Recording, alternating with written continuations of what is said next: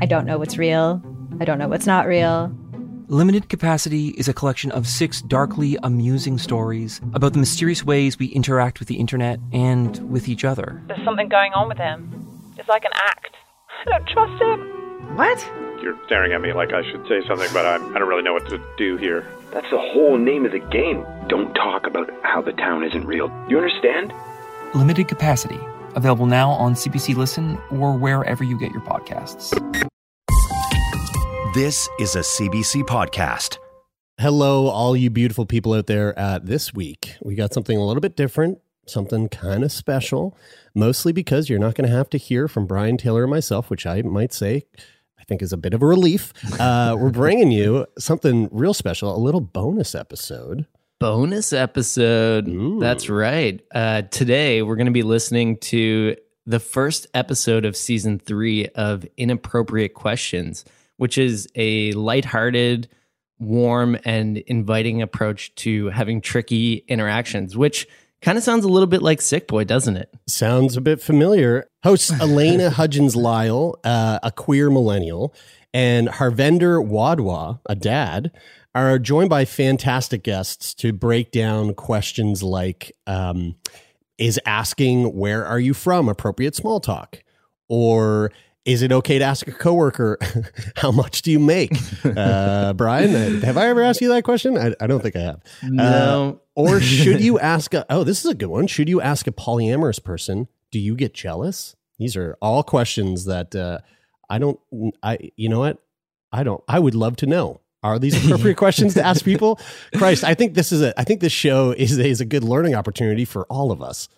How about this one? And and this is covered in in today's episode. It, in the first episode of the new season, is it okay to ask an amputee what happened to you? Ooh, very sick boy. Very, very sick boy. Elena and Harv talk with guests to explore what strangers often get wrong about their amputations. So I think that you guys will really enjoy this episode, Very and cool. we will uh, we'll see you on the other side. People are curious, and that's great. But there are some questions you just shouldn't ask, or at least not like that. I'm Harvinder Wadhwa, I'm Elena Hudgins Lyle. and this is Inappropriate Questions. Let's get inappropriate. Harv, it's show and tell this episode, and I brought you something. Okay, I am intrigued. Take a listen. My mind plays tricks with me on the daily. The only thing I can count on is it messes with me unfailingly. And I don't know, and I don't know, and I don't know, and I don't know if I'm right to be unsure now. I don't wanna tell you how I feel. This is lovely. What is this? This is my friend Juliana Romanek, and she's a really great songwriter, composer, pianist, and aside from just being really cool, she's with us today because she's the person who got me interested in making an episode about the question, What happened to you? being asked to amputees.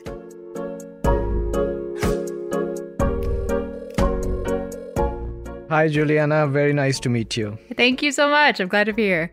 What's a time that stands out to you that you've been asked this question? I don't think of one specific instance as much as I just think of how the weight of it it's like a it's like more like a gradual constant burden. It's like instead of being asked like hey how are you today uh people will ask me what happened to you before it's even like hey how are you and it's like over time it really weighs you down because you don't feel like you get to be a person first. You feel like you are uh, your explanation of your disability before you are a person So, Juliana, before we go any further, um, uh, just describe because our uh, listeners are not able to see you. Yeah. So, describe yourself. Yeah, even with the, the if they could, they'd see above the shoulders with Zoom technology. But uh, yeah, I have uh, four fingers total. So I have one finger on my left hand and I have three fingers on my right hand. It's been that way since the dawn of my existence. Don't particularly know why I uh, am missing a bunch of fingers, but I just am. And this seems like my static and natural state to me. So to be c- confronted on a daily basis, or not daily, but frequent enough basis where people go, "Oh, why?" It's like I don't know. It's it always was to me. Uh, so it's kind of funny. I would like to understand that uh, when you were a child, it must have been a little harder on you because A, children are very mm-hmm. insensitive. Did kids ask you what happened to your hands? Yeah, I mean the the strategy that uh, my family had was basically get ahead of it. So the first day of school, when you arrive at school, you do a presentation and you mm-hmm. kind of go, "Look, I, I I have memorized this speech my whole life and given it Oh my god. frequently."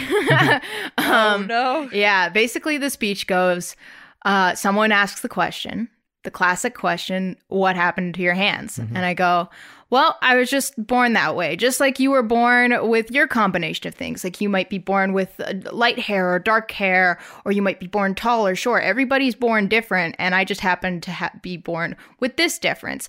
And you know, it's okay because I can do everything that you can do. I can write, and I can uh, draw, and I can use scissors, and I can go play on the playground, and I'm perfectly fine. So you don't have to worry about me, and I want you to just let me be myself. Please chill. Yeah, basically, please chill. Uh, you guys are panicking for basically nothing. Um, And then that would kind of get ahead of it, or so I would feel. But at the same time, having to go and introduce yourself like that, it's like nobody else had to do that speech. Like everybody else's differences were slightly less obvious. And so nobody had to announce themselves like, hey, I know I'm weird, everybody, but here's why you should be okay. Like nobody else had to make that speech. So even though in the long run, I guess it avoided bullying, and I really didn't get bullied. So shout out to that. Um, but I, I, I also feel like it did instill like the sense of like, you are very weird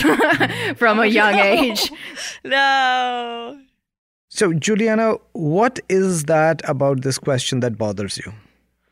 I feel like it's it's the same as someone like pointing and gasping, but it's just in words. Like it's hmm. just someone going, "Why? Oh no!" Like, but in what they think is a polite way, but it feels almost identical. Hmm. It's like a verbal form of gawking, where they kind of go, "Why is it like that?" Oh no! Like it's a kind of shock based, impulsive reaction rather than one based in like compassion or even just waiting a minute to see like who I am. Mm-hmm. Because literally, if you talk to me for five minutes, you'll know I'm pretty okay and you don't need to be concerned. And I will uh, sarcastically set you straight. So, I mean, as your friend, I would like to protest you being okay. We could, I could, I could talk about all the cool things about you, but I will refrain. I think that is why I, I do try to be more like a competitive person because it's it's like I want to prove that like I'm not only capable, I am super capable, and therefore if you ever dare doubt me, screw you. Like I will I will prove you wrong.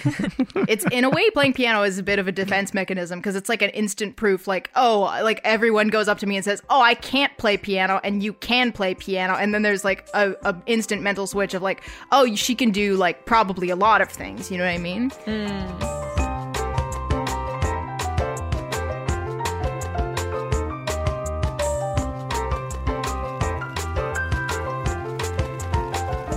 Before the world went all pandemic, one of the last things I did in person was go to see a comedy show with you. And the host of the evening was a Toronto comedian who's been asked what happened to her a lot. And she often starts her sets talking about her awkward interactions with strangers. Courtney Gilmour, my girl, she's so good. Thank you so much for having me. My name is Courtney. Um, I can I know some of you at the back can tell just by the sound of my voice uh, that I don't have hands. It gives me away every time. Um, but I was born like this, so it's fine. Like I feel fine about it. I'm having a good no arms year. It's okay. It's all okay. I'm saving on scissors. It's great.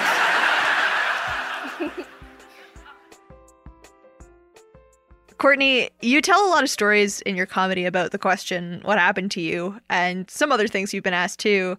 Do you want to tell us what are your favorites of these stories? My favorite, um, what happened to you? I mean, and I talk about this a lot in my comedy, but cab drivers are like the number one. Cab drivers, Uber, Uber drivers, people who are just isolating me in a car. Love to love to bring bring up personal subjects in a in an enclosed space so they can't uh you know exactly escape the conversation. But um yeah there's like what happened to you but also just like the follow-up tagline of i know someone who um has back problems therefore i understand that you're an amputee and you don't have hands and so my sister has back problems is probably my favorite you know uh follow-up tagline to the question gosh. what happened to you Like you kind of alluded to, do they expect you to have some traumatic story behind it? Yes.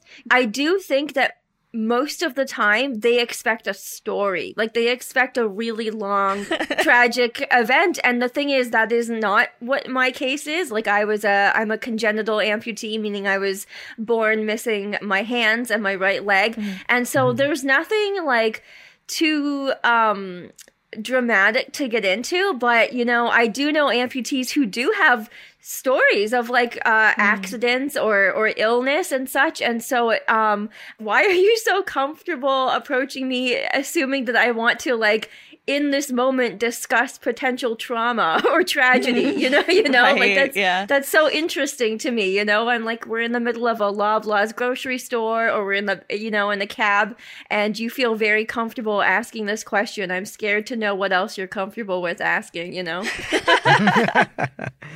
Courtney, uh, is it also that some people, when they uh, ask this question and then they get a little embarrassed, and just to make you feel good, they may say, "Oh, you know what, my sister has a back problem." Yeah, I do think people are trying to be relatable in a sense. Like, even if in my mind that's not at all relatable, but to, to them, I think they're trying to throw something out there. Yeah, I think you're right. Um, uh, you know, trying to backpedal a little bit once they realize that, oh, she was born this way. So hmm. I better create some common ground here so that this doesn't get super awkward, you know, Right. mo- more than it already is. Hmm.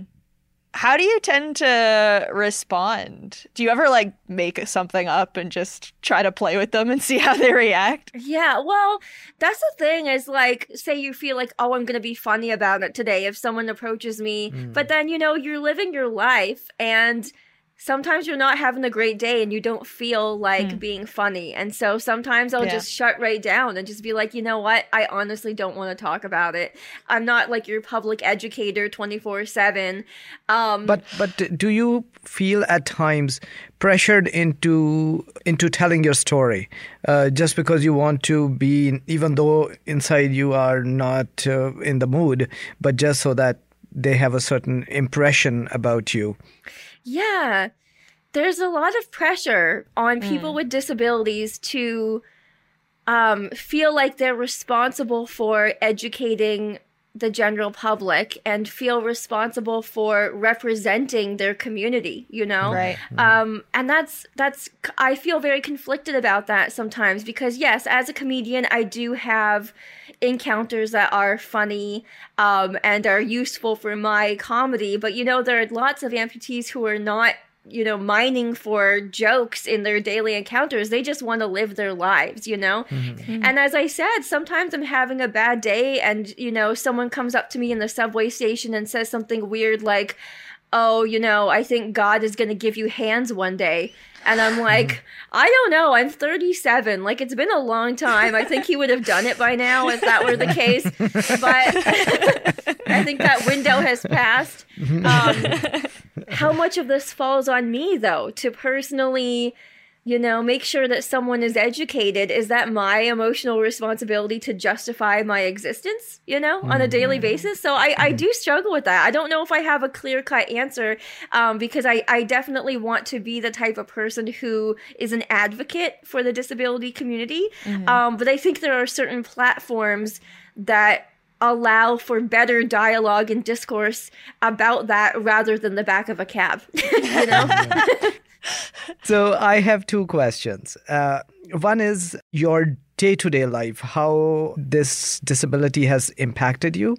And uh, the follow up question is that, okay, now you are 37. And by the way, 35 was the age where if God wanted to give you hands, that was the cutoff. Uh, 35 was the cutoff. Does God have a direct line to you, Harv? I missed the boat then. Yeah. So, um, and the second question is uh, I want to know about your experience while you were growing up. Those are great questions. Well, I mean, on a day to day basis, my life sort of reflects how my upbringing was with my parents. So, you know, as I mentioned, I have always uh, lived my life without hands or a right leg. And so to me, it's my normal. And, um, I really have always appreciated the the approach that my parents took, which was just to assume that I can do most things on my own unless told otherwise. Right. As a result of that, I've just always been um a person who really values her own agency and like my independence has blossomed almost to my own detriment where I'm very stubborn. I actually find it a little bit hard to ask for help because I figure like no, like if I'm opening a jar of peanut butter and it's really and the lid is on really tight, I'll spend 45 minutes just trying to do it whereas my friends are staring at me like just let us do it please. Like we know we know you're uh we know you're a strong independent woman. We know you can do it but like you're torturing us by making us watch this for a long time. Um so just to give you a little bit about uh, myself there uh, that if i just cut my finger it's a paper cut. I'm not even talking about a cut Yeah. from knife. Then i expect to be served by my whole family not just I, Yeah, yeah. I, I, I go to the bed and they bring the tea and then the food and, uh, and everything and i need a good rest for a few days Oh I respect that. I respect that. You know, like I'm a I'm a princess as well. You know, like there, are, I you got to do what you got to do. You know. yeah, yeah. Given that you're so independent, I'm wondering if other people uh, often see you as an inspiration. I've heard about how the way we see people as inspiring for living with a disability it can actually be a pretty negative thing. Yeah. I've heard it called inspiration porn, I think is the word. What are your thoughts? Yeah. So inspiration porn is a term that's used to describe um, the narrative of disability within the context of um, objectifying a person with a disability and using them to boost yourself or boost society mm. you should you know like you'll you'll see a lot of inspirational quote you know a caption of an inspirational quote underneath a person with a wheelchair and being like you know the only disability in life is a bad attitude. The only thing holding you back is you or stuff like that. Right. And think about how that person now has to go out into the world and live their life as a person with a wide range of emotions. And if they express any of those emotions that are contrary to being inspirational or positive all the time they're doing disability wrong you know mm. because they're they're not inspiring you and they're not being positive. They're not looking on the sunny side of life. Therefore they're doing disability wrong because you saw that mm. poster and that's how you think of them now as someone who represents that mentality. Mm-hmm. And it's that's another aspect of it too is it makes it seem like people with disabilities have to just l- look at life uh, glass half full all the time and not be angry about it and not be angry about a system that oppresses them You've said it so well. Oh, good. You said it so well. Because most people who are putting out these motivational things think that they are being altruistic, when it's Yeah. pretty much the opposite. Yeah, I mean, I remember I was in a subway station a few years ago, and a guy, I think I, I sort of lightly referenced this earlier in the conversation, but a guy did come up to me and tell me that God is going to give me hands someday. And uh, that was the wrong day to talk to me. and I said, you know what? I don't appreciate that you said that to me. I find that very insulting. And he got really angry at me. Um, he was very, very livid. It was like he was shocked that I could respond in such a way that is so opposite to how he thinks I present myself. Um, And uh, those moments tell me, you know, they illustrate for me how damaging those inspirational narratives are because I'm the one who has to face them every day with strangers, you know, out and about in the world. So, do you think what happened to you, specifically asking this to an amputee, is that an inappropriate question? Yes, yes, it is. Boom, we got it. But then what would be appropriate? Okay, I will say that people should keep their mouth shut, and that's what I have learned. if they are very inquisitive, they can Google everything. You can Google, and I would I would ask yourself. Just know, first of all, I get it. I understand that impulse, mm. but ask yourself why you are asking me that, and what it is that you feel you need from me to justify why I am the way I am. Mm. Because if mm. ultimately it doesn't matter what happened to me. And uh, and and are you prepared for me to tell you something very traumatic? Because you might be emotionally triggering me. If something traumatic happened to me um, a very horrific accident do you want to a trigger me uh, and make me feel like now i have to tell you that? And do you have the time to sit down and listen to it? You know like ask yourself these questions. What do you think about disability? And why is it so different to you? And so that my difference warrants a question like what mm-hmm. happened to you Regardless of what the answer is, how is it going to benefit you? Exactly. Exactly. How is it going to change your life? exactly. And it's not um you're not just by default entitled to someone's story hmm. you know? Mm-hmm. Mm-hmm. Right. And I guess, like you said earlier, it might not even be, they might not even get the story that they're looking for. exactly. Because your truth might be something completely different. yeah. And then how weird do i feel now that i didn't give you enough trauma? Like that's so weird like go th- th- this is what true crime documentaries are for you know like just not me Courtney, people who know you, who are your friends, if they want to know a little bit more about you, what would be an appropriate question to know you better?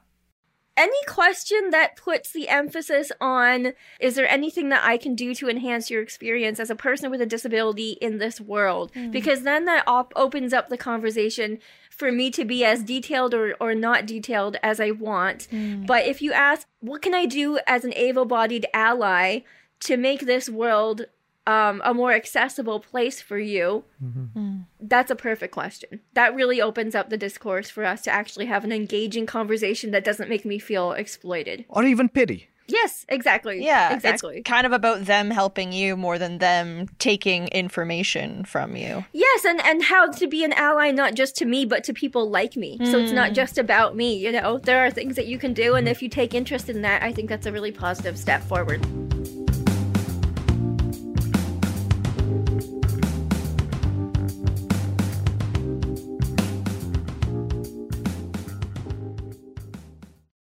Hi, I'm Jesse Cruikshank. Jesse Cruikshank. I host the number one comedy podcast called Phone a Friend. Girl, let's phone a friend. Not only do I break down the biggest stories in pop culture with guests like Dan Levy and members of NSYNC, I do it with my own personal boy band singing jingles throughout because it's my show. It's your show, girl. New episodes of Phone a Friend Yeah. drop Thursdays wherever you get your podcasts. So work it, girl. Yeah, work it. Okay, that's enough.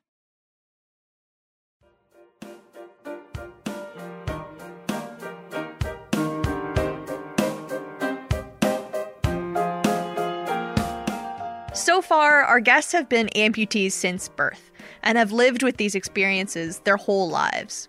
Some amputees have their amputations later in life for different reasons, which can make answering this question, what happened to you, a bit more complicated. My name is Carrie Banjo. I live in Regina, Saskatchewan. I am a First Nations woman and I'm a recent amputee. She even has a cool name for her prosthetic leg. I named him after Tom Hardy because, you know, because it's Tom Hardy. I figured that my prosthetic is going to be my life partner. And I was like, well, if I'm going to have a life partner, it's, you know, it's just like a fantasy thing. And it really helped me accept my leg and not see it as something ugly. So I attached something I find attractive and beautiful to it. So it's Hardy and he's gold. Carrie spoke to me about how she uses this question to open up important conversations. Just as a heads up, Carrie talks about her experience with domestic violence in this next part.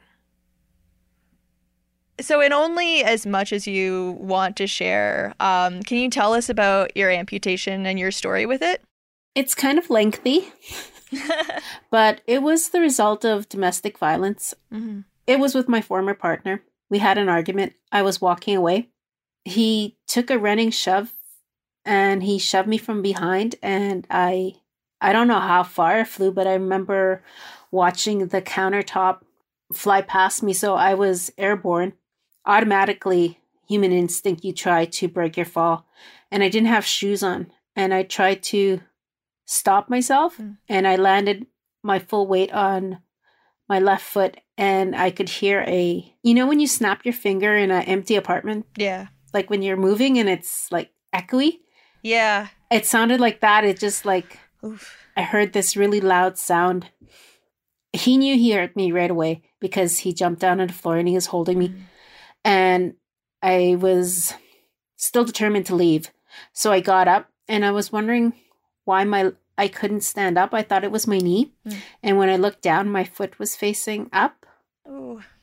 And I did see a doctor and he said it was broken and they put me in a walking ta- cast and all that stuff. But it didn't heal properly. Mm. And so it was broken for like three years.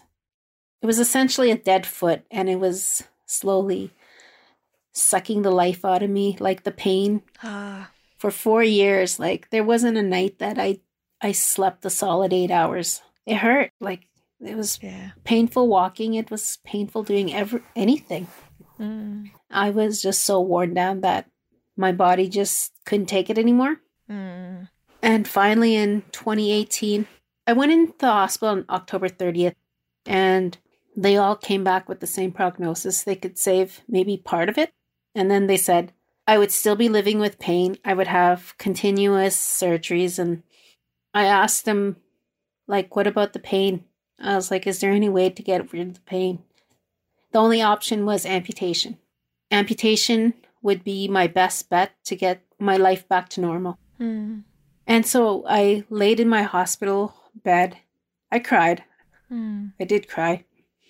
For me, I, I love my legs. It was like my like my favorite part of myself. Like I remember when the plastic surgeon was talking to me and telling me how far the amputation would be in and I find this funny now, but the first thing that popped into my head was can I still wear boots? And he was like, Yes, you can still wear boots. And he was rubbing my back. And I was like, Okay, okay.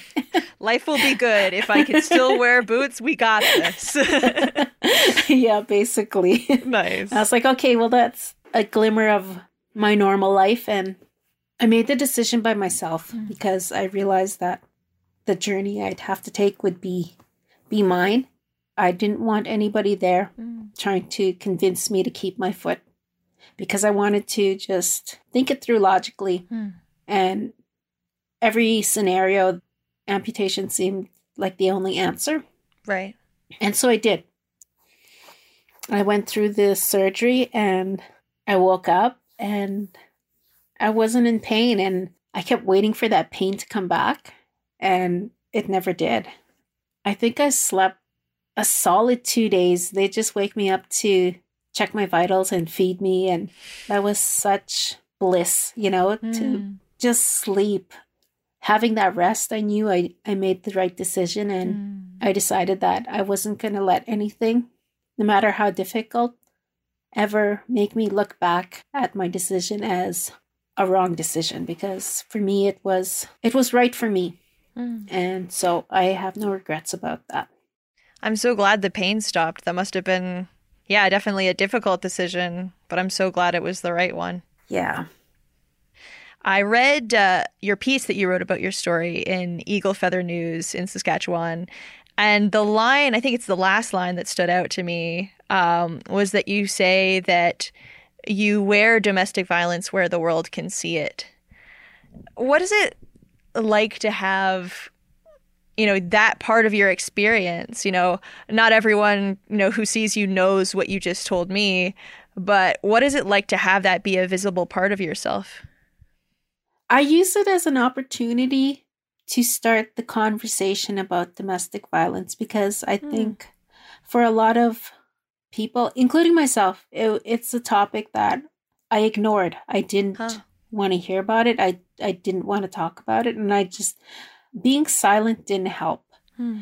So it's not that I want to shock people, but I want people to know the the extent of what domestic violence can do to a person. Hmm. Like so many people where there are victims and they can go out and no one sees their scars, whether they're emotional or mental.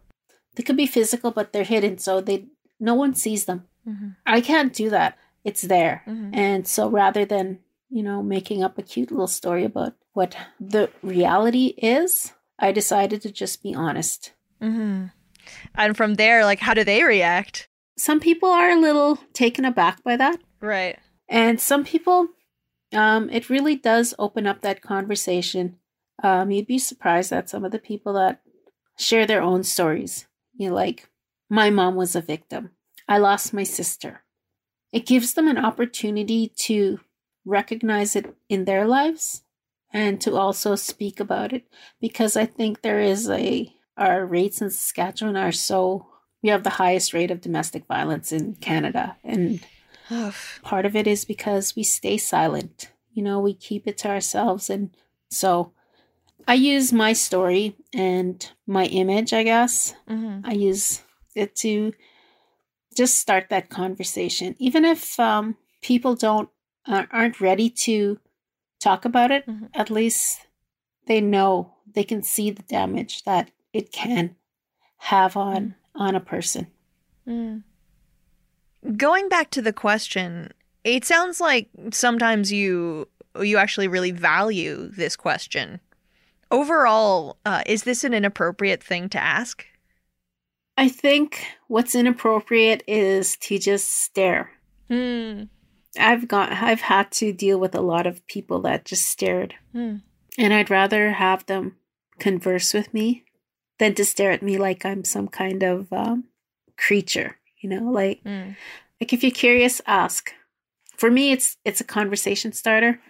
Maybe it comes with my background of being a reporter that I don't mind answering questions as long as they're not um, disrespectful. Like in terms of the place they're coming from? Yeah, like I respect those that are curious and will say, I hope you don't mind me asking. Hmm. And that's like the best way to say it. I hope you don't mind me asking, but what happened to your leg? That's probably the best way to ask that difficult question if you're curious. Mhm. If the person is not comfortable, they can just tell you, like, I don't feel comfortable. Mm. And that's the end of it. It makes me feel very awkward to just know that people are talking and looking at me. They have questions about why I have a prosthetic. I choose not to cover it up. I'm very um, open with it. There was the option to get a foam covering to make it look like a leg, Right. but I chose not to do that. It's not for the attention, but rather it's more about accepting myself for what I look like now. Right. Covering it up with a foam piece of foam, it's not me. Like Hmm. my my leg is me now.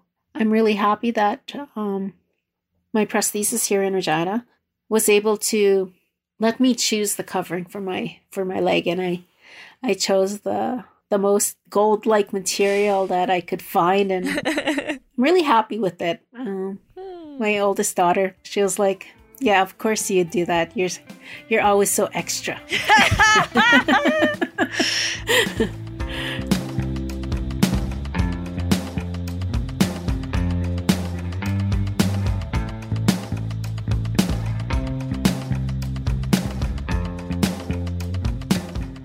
I thought that amputations always happen after a specific accident or injury.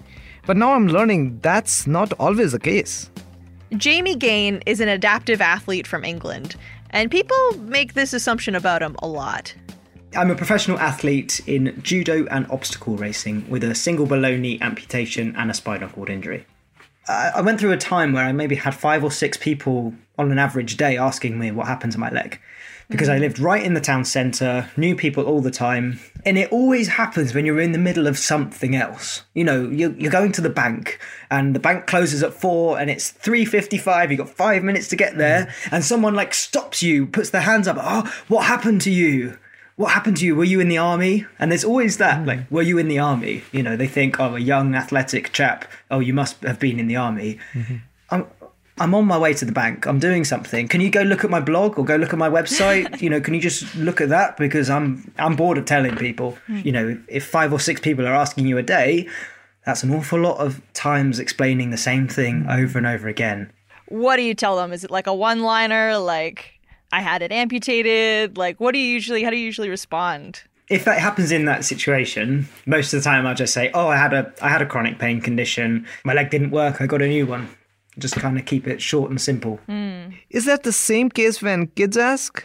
Because they can be very blunt and curious. Um, I mean, obviously, an adult, I can kind of keep it very brief and use my tone and my gestures to kind of signify that I don't want to talk about it or this is the most I'm going to talk about it. With kids, it's it's obviously a lot different. You know, they're really inquisitive, and I understand that. You know, and I I kind of applaud them for for asking questions. Mhm. And you know, as a as a school teacher myself, I want to encourage students to ask questions. So when they do ask, I always welcome them with not open arms, but the questions with open arms. And um, and I, de- I tend to keep it very, you know, I had a leg that didn't work very well, and I'm getting a new leg so that, or I have a new leg, and this one works really well, and I'm able to walk on it, and I'm able to run on it, and they kind of go, oh, okay. And then that's it. They're quite happy. They're satisfied. They have their answer, and they normally go back to their parents and say, "Mummy, look at that man's leg. He's really cool." You know, which is which is quite cute. Do people accept your answer? You know, if they're expecting you to be like, I was in this horrific accident or in the army, and you tell them, I had a chronic pain condition, uh, how do they usually react to that? Are they like, oh, okay? Or are they, are they mind blown?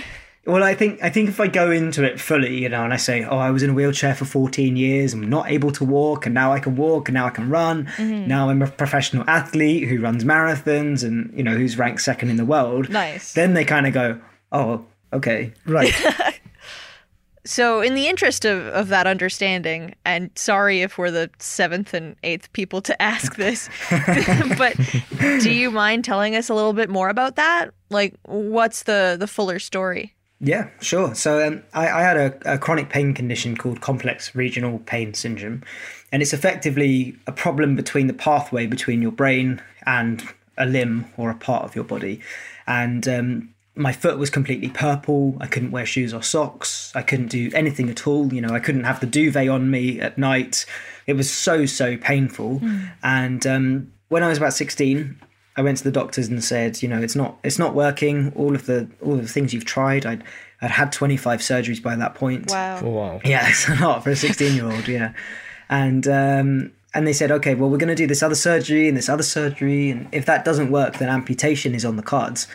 And I hadn't really thought about amputation before, hadn't come across it, so I thought, oh wow, okay, amputation, yeah. Let's get rid of the thing. You know, it doesn't work. Let's just get a new one, whatever. and um, and they said to me, you know, you're only 16, you don't know what you're talking about, you know, you're only young, etc., etc. So I then just fought. I just kept going and going and going until I found a surgeon that was willing to amputate. But even saying that, I went for my first amputation in July, and 10 minutes before the procedure, I was gowned up, I was marked ready for surgery. 10 minutes before the procedure, the anaesthetist said, Nope, I'm not doing it. Whoa. Yeah, well, the whole thing was cancelled. And then I had to go back to uh, back to a therapist, back to see a different specialist, and then 10 weeks later, it was it was actually done. Whoa. So it was a long old journey. Yeah. That sounds exhausting. It was pretty exhausting. You know, my, my amputation was my 36th surgery. Whoa. Wow. So I kind of had enough by that point. Oh my God. Jimmy, I can see how it could be annoying to constantly have to explain yourself. Yeah. Do people tend to view you differently as an athlete? You know, given that you use these adaptations, do you ever get someone going, "Wow, you're you're so inspirational"? Uh, I think uh, to a certain extent it is quite nice to for some people to say, "Oh, you know, what you've done is really inspirational." And I think I think that's that works really well if you have genuinely done something that inspires other people. Hmm. Hmm. So, for example, you know, I ran I ran 50 miles in a weekend a couple of years ago or a year ago, and you know, for people to say, "Oh, wow, okay, that's a really inspirational feat," hmm. well, it it is for anybody, you know, Yeah. whether you've got one leg or two legs. And I kind of think, okay, I can understand how people find that. Whereas when I'm walking down the street and I'm just I'm just walking. They don't know who I am, and they just go because you're an amputee, you're inspirational.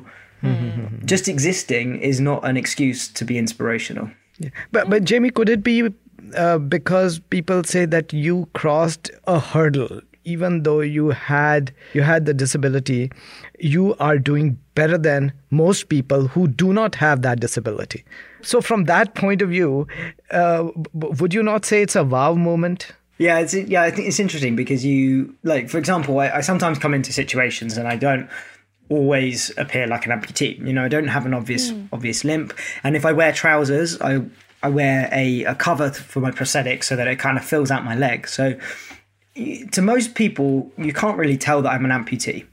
And you know, I'll go to a gathering and be surrounded by people, and they'll say like, "Oh, you know what? What do you do? What What are you doing tomorrow?" I say, "Oh, I'm just I'm I'm doing a long run tomorrow. You know, just just going out for like an hour and a half, just going for a nice run." And um, they say, "Oh, wow, okay, cool, that sounds good," and that's their reaction. And then later on, you know, like I might sit down on the sofa, I might just take my leg off because why not?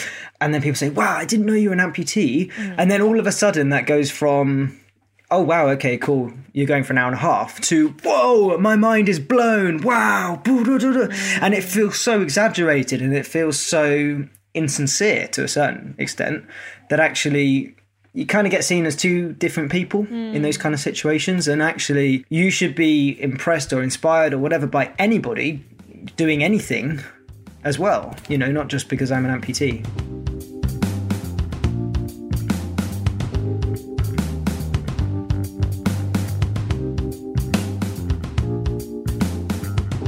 We're back with my friend Juliana, who you heard at the beginning of the show. So, Juliana, the next time someone sees someone on the street who might be an amputee, what should they do? Should they just stare and say nothing, or should they approach and talk? Yeah, people will stare. I I respect people that will like stare and then be like, "Okay, I got my full," and then I'll move on. I'm like, you know, fair. I also do that sometimes in my life. Like, I guess the same kind of rule applies to like if you look at somebody's cleavage. it's like get an understanding, move Get on. Like it's okay. It's a natural phenomenon, but like don't try to linger too long. Um, Yeah. but Your choice of words is amazing. Thank you. but um I th- I think the only rule is don't make it your first question. Right. That's the that's the only thing I'm kind of asking. right. If we've had a 5-minute conversation and you say, "Can I can I just ask you blah blah blah?" Like I'll probably be fine about it. Mm-hmm. I think this is another inappropriate question by the way. The classic question is if you mm-hmm. woke up tomorrow and you had 10 fingers, what's the first thing you'd do? Mm-hmm. Like everyone expects me to say I'd jump for joy and like I'd won the lottery, but really I'd just be like, why? I don't really need this. There's literally nothing that I can't do in my everyday life that bothers me at all. Mm-hmm. Like to me, it does not satisfy anything mm-hmm. because the I, I can do everything that I want, and the things that I've learned from being quote unquote different have been huge and valuable, and I mm-hmm. feel like it's given me more empathy for any kind of person that feels different in this world for any reason. And yeah, I would never undo any of it. I'm Harvinder Wadhwa. And I'm Elena Hudgins Lyle. Thanks for getting inappropriate with us. A huge thanks to our guests, Juliana Romanyk, Courtney Gilmour, Carrie Benjo, and Jamie Gain. And by the way, all the music in this episode was written and performed by Juliana. You can search Romanyk, R O M A N Y K, wherever you stream music to hear more. Also, make sure you visit cbc.ca forward slash IQ podcast for full transcript of this episode. The groovy group behind this podcast are Sabrina Birch, Cindy Long, and myself. The show is mixed by Andrew Norton. Our chase producer is Sarah Melton, and our digital producer is Judy Z. Gu. Our senior producer is Jeff Turner, and our executive producer is Arif Narani. An inappropriate question is like getting a paper cut, but your family won't bring you breakfast in bed. Well, there you go, folks. I hope you enjoyed that. Uh, this has been the very first episode of season three of Inappropriate Questions. You can listen to more episodes on the CBC Listen app and everywhere you get your podcasts. Have a lovely day. Mwah. For more CBC podcasts, go to cbc.ca slash podcasts.